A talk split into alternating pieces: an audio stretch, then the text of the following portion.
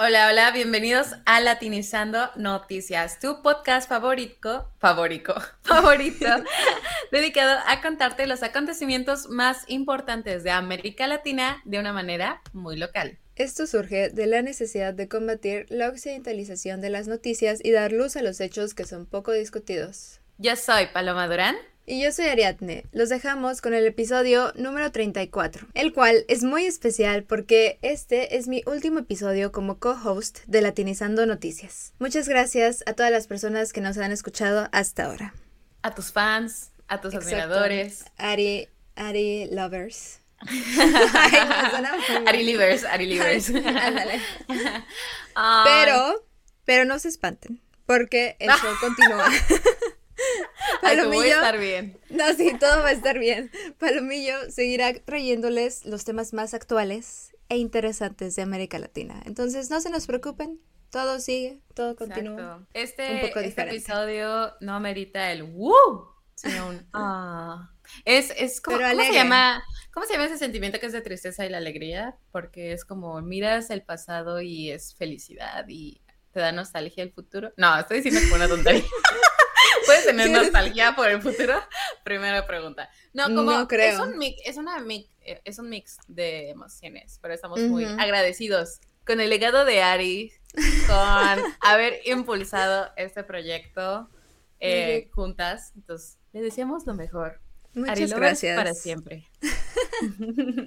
gracias. Y bueno, en este episodio Ah, dulce amargo, amarguidulce. Ah, es una cosita. Agridulce, ¿no? Agridulce. En este episodio agridulce les traemos las noticias más importantes de la semana. La primera es que Ecuador ha tenido ataques calificados como terroristas. La segunda es que la oposición de México ha elegido a su candidato presidencial. Y la tercera es que Chile busca a sus desaparecidos de la dictadura. Quédate con nosotras por última vez ah. para saber de estos temas a fondo y también para enterarte de las noticias de la semana.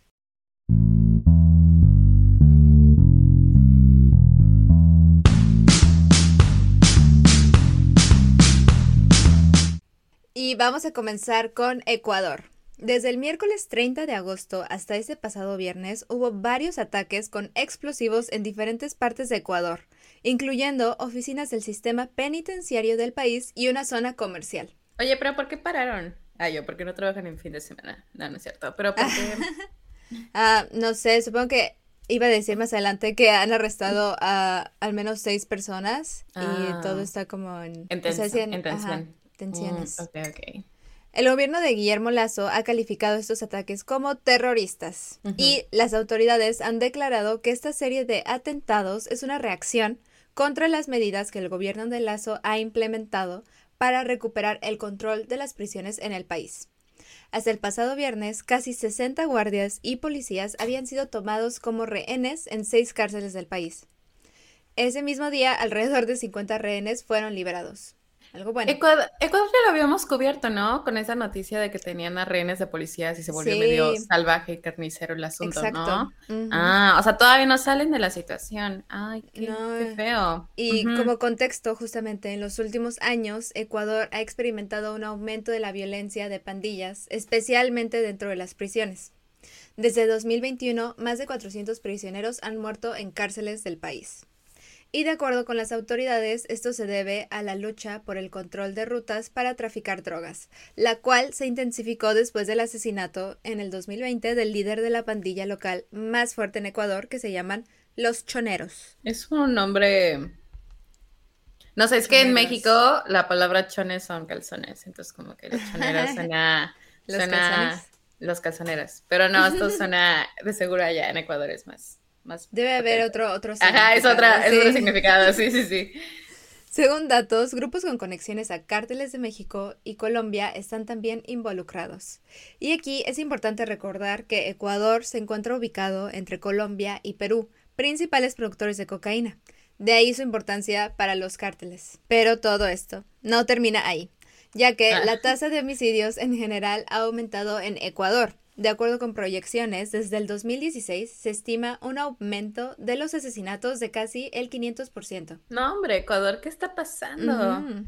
Y además, también ha habido un aumento en los asesinatos políticos. El más reciente fue el asesinato del candidato presidencial Fernando Villavicencio el pasado 9 de agosto. Villavicencio era un activista anticorrupción y figuraba entre los favoritos para pasar a la segunda vuelta en las elecciones generales del 20 de agosto. Si quieren saber más sobre este hecho, pueden escuchar el episodio número 31 que dejaremos en la mm. descripción del podcast, en el que hablaron sobre este caso. Sí, y justamente iba a decir que no fue el último. Eh, fue el más sonado, pero realmente a partir de ahí creo que han asesinado como otros tres políticos. Entonces lo que demuestra que sí, el país no está en su mejor shape. Pero ¿qué, ¿qué pasó? Yo, Lazo, ¿qué hiciste en el país? No, no es cierto. Pero sí como que se fue muy a pico, ¿no? Y tiene sentido, porque ahorita el país tiene como una crisis política, social, económica. Sí, está cañón, la verdad. De hecho, desde el asesinato de Villavicencio, el presidente Lazo decidió mantener el estado de excepción en el país por 60 días más, porque ya desde hace unos meses lo había impuesto justamente por el aumento de violencia en las cárceles, en las calles, y las cosas no parece que, que estén mejorando. Sí, y nada más como para aclarar el estado de excepción es cuando el Estado como que pone más seguridad y fuerza militar o policial y en ese momento se te quitan ciertos derechos porque no son prioridad. O sea, la prioridad es que estén todos a salvo, entonces se te quitan eh, derechos como a manifestarte o salir en reuniones grandes, cositas así, que realmente sí son peligrosas, sí se mantienen a largo plazo, ¿no? Y ahora sí, vámonos a la segunda noticia de México, que es más feliz, to be honest, porque no es de violencia. Y bueno, la senadora de centro derecha, y hay que acordarnos, derecha busca la economía del país que crezca. La, la senadora de centro derecha del PAN, Xochitl Galvez, ha sido elegida para ser la candidata presidencial de la oposición para las elecciones de 2024. La candidatura de Galvez es un paso importante para todas las mujeres del país pues de acuerdo con encuestas recientes, no solo la oposición ha elegido una mujer, sino que también el partido gobernante del actual presidente, López Obrador, Morena, se está inclinando también a escoger a una mujer. Entonces, es casi, casi, casi un hecho que pase lo que pase, tendremos por primera vez a una mujer presidenta, lo cual sí, es un, sí es un logro para el país medio machista en el que luego habitamos. Y pues eso está haciendo que la gente esté como muy emocionada, sobre todo las mujeres. Bueno, muchos analistas consideran que Galvez es la mejor candidata para desafiar a Morena. Su victoria se produjo porque, bueno, no sé si sabrán, pero estaba otra candidata que se llamaba Beatriz Paredes. Ella era del PRI, mm. eh, que es otro partido, el Partido Revolucionario Institucional. Y bueno, al final el PRI dijo, ¿sabes qué? La verdad es que Galvez es más fuerte que Paredes actualmente, no nos podemos dividir, así que nuestro apoyo total se va a Galvez. Y ya, con esa acción, pues Paredes dijo, oigan, pues ya, adiós. y bueno, ella bajó de la competencia y ahora es Galvez la que va a representar la oposición, que son todos los partidos excepto Morena. Bueno, casi todos los partidos excepto Morena, que son el PAN, el PRI y el PRD. ¿Qué ibas a decir? Perdóname. Sí, no, creo que es muy importante que tenga también el apoyo del PRI porque hay que recordar que el PRI gobernó México por más de 70 años, ¿no? Entonces, obviamente tienen mucho poder en el país. Todavía tienen mucha influencia, ¿no? Se podría sí, decir. Pero de hecho, eh, justamente yo estaba leyendo que ese es el año que PRI, que el PRI tiene menos militantes, sí se dice así, ¿no? Cuando, eh, porque muchos se fueron, ajá, muchos se fueron porque, o sea, sí, el PRI ha sido como el partido principal de México por décadas, pero ya, o sea, había tanta, la verdad, había tanta corrupción, tanto malestar social, que como que todo el mundo, ajá, que todo el mundo dijo, ya, rechazo el PRI.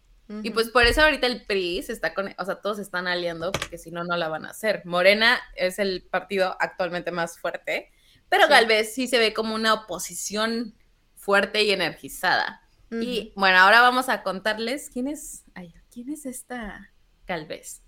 Y bueno, se le considera la mejor candidata para desafiar a Morena, porque a diferencia de AMLO, Galvez apoya mucho a las empresas. O sea, ya ha dicho que quiere que más lleguen para que haya más trabajo, para que haya más dinerito, mejor economía y así les va mejor a los mexicanos. Asimismo, no sé si ustedes saben, pero AMLO, que es el presidente de, actual, el de Morena, ha dividido mucho las redes sociales en México. Normalmente sus discursos siempre son, es que los ricos se llevaron, es que los ricos hicieron esto y ahora somos los pobres que estamos así. Entonces, como que eso si bien se explica una situación, ha creado odio entre clases sociales. Entonces, Galvez ha dicho, miren, o sea, no tenemos que echarle la culpa a nadie, tenemos que solucionar. Entonces, lo que ella pide es que justamente se unan las clases. Entonces, como pueden mm. ver, o sea, sí es como un discurso diferente. Y de hecho, ella, ella ha jalado, por ende, a las clases medias y a las clases altas. Y no se ha ido lejos de las clases, eh, sí, con, que tienen más pobreza en México, pues se le considera una mujer que es sencilla en sí y que también busca mejorar la pobreza que hay en el país. De hecho, ella tiene como una historia de éxito que hace que como gente con dinero y sin dinero se identifiquen porque mm. ella se convirtió en una empresaria exitosa después de crecer en una familia muy pobre con raíces indígenas. Entonces, como, ¿saben? Eh, demuestra que que, pudo salir y que ella sabe cómo salir de esa situación y quiere ayudar como otras personas que pasen a, esa, a ese nivel de vida sin tener que como hacer polarizar odios. Ajá. Mm. Entonces, esa es como la fortaleza de la mm, Galvez. Interesante. Y como dato curioso, o sea, para que vean, o sea, porque muchos dicen, ay, pero no era tan, este, pues de bajos recursos, ¿no? Porque pues ahorita, o sea, le va bien. Y pues ella dice que de niña vendía gelatina y tamales para ayudar a la familia, o sea, cuando era súper chiquita y trabajó como telefonista para obtener becas que le permitieron estudiar. O sea, como que ella te dice que toda su formación siempre fue muy compleja y se la tuvo que ganar a base de trabajo. ¿Y qué estudió? Eh, informática. Mm. Y luego ella fundó una empresa de tecnología que a, ahorita, en, la actualidad, tiene como contratos con el gobierno y pues le va bien. Entonces, como que mm, justamente ella, ella es como business, mujer empresarial. Ajá. Ah, Entonces, eso es lo que buscan. Y bueno, y se preguntarán ahora ustedes, ¿no? ¿Y quién es la candidata o candidato de la de Morena? O sea, que es el partido gobernante, ¿no? Bueno, hasta el momento no se ha anunciado quién va a ganar. El 6 de septiembre, que ya es en unos dos días, o sea, el día, que lo escuchen, va a ser el día después. Eh, van a elegir quién va a ser el candidato presidencial o candidata. Ahorita la más fuerte es la ex alcaldesa de la Ciudad de México, Claudia Sheinbaum. Pues ella ha encabezado las recientes encuestas, pero también está como en segunda posición y muy fuerte el ex ministro de Relaciones Exteriores, Marcelo Ebrard. Entonces, como que todavía tenemos que saber quién va a ser, Ebrard o Sheinbaum, pero lo que sabemos es que sí es Galvez. Y de hecho, ella ayer, bueno, en el domingo, ella este, fue al Ángel de la Independencia, que es donde hacen como estas eh, masivas demostraciones para jalar a gente y todo. Algo que dijo fue que ella no es de centro, eh, perdón, no es de izquierda ni de derecha.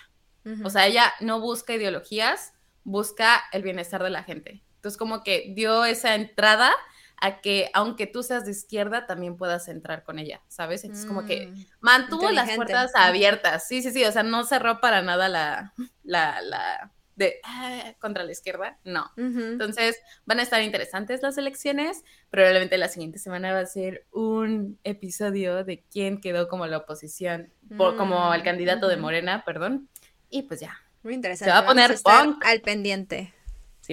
La tercera noticia de la semana es sobre Chile. A mi parecer es una noticia buena. El presidente de Chile, Gabriel Boric, ha implementado un plan para hallar a las 1.092 personas desaparecidas bajo el régimen militar de Augusto Pinochet, quien estuvo en el poder desde 1973 hasta 1990. Esta decisión representa la primera vez desde que el régimen de Pinochet terminó en la que el gobierno de Chile se involucra activamente en la búsqueda de los desaparecidos. De las 1.469 personas reportadas como desaparecidas, solo 307 han sido encontradas e identificadas.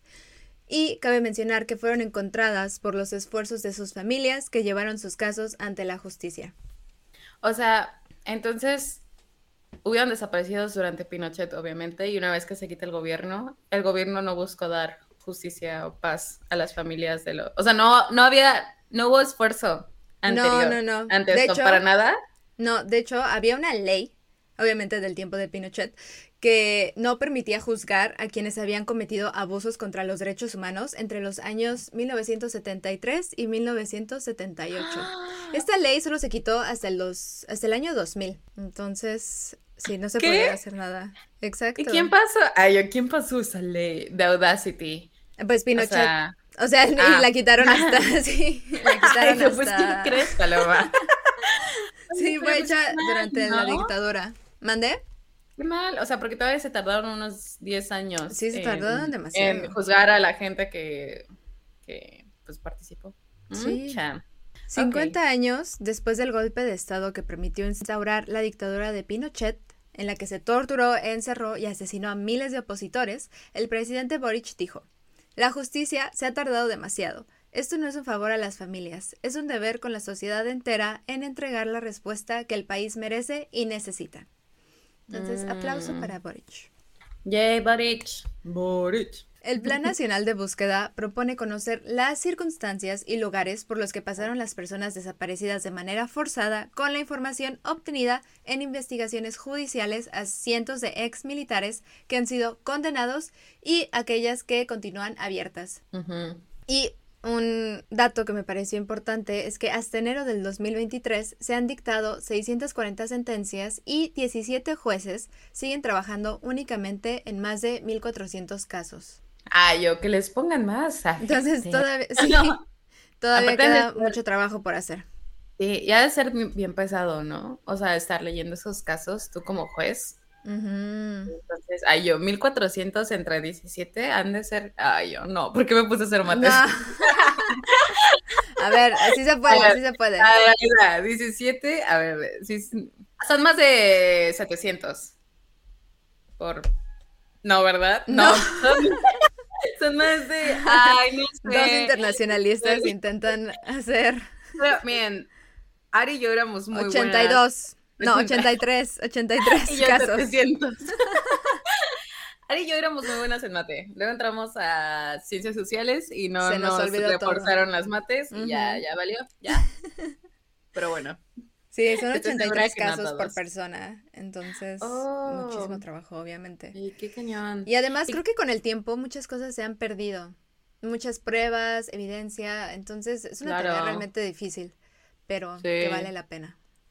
Sí, porque, o sea, mucha gente, o sea, porque en otros países pasa lo mismo y te dicen como, pero pues, o sea, probablemente ya no están vivos, entonces como para qué están dando recursos a esos, mejor a los que aún están, o sea, con más probabilidades de estar vivos, pero es como, bueno, es que también les tienes que dar como closure a esas familias. Cierres. Y sí. cierres, sí, sí, sí, porque pues ellos todavía no pueden estar en paz pensando si están vivos o muertos y pues es obligación del Estado responsabilizarse, ¿no? De sus, o sea, no fue Boric, pero fue Pinochet, ¿no? Y al final se fue gobierno y pues se tienen que responsabilizar de lo que pasó. Oye, sí, está también, a yo como este episodio, esa noticia fue agridulce. Eso ha sido todo por hoy. Muchísimas gracias por escucharnos. Si les gustó este episodio, no se olviden de darnos like y compartir nuestro contenido. Si tienen algún comentario, recomendación, queja, le quieren dejar una carta de fanáticos o amor a Ariadne, no duden en contactarnos a través de nuestras redes. A Latinizando lo encuentras como arroba latinizando noticias en Instagram, a mí como arroba mpalomadb. y a Latinizando también tiene Gmail, que es latinizando.noticias.gmail.com. Y ayúdanos a seguir creando, por favor. Ah. Sigan escuchando el podcast, amigues, y diviértanse. Podcast. Podcast. Sí, Ari va a ser, ay, ¿Eh? perdón, Ari se va a volver oyente. Y yo, sí, voy a ser fan número uno. Bueno, ya lo era, ¿sabes? Sí, sí ya, yo, también, yo, también escucho nuestro, nuestro podcast. Recuerden que nuestras fuentes, en su mayoría independientes, se encuentran en la descripción del podcast. Y que no se les olvide, latinícense. Nos vemos pronto. Bye.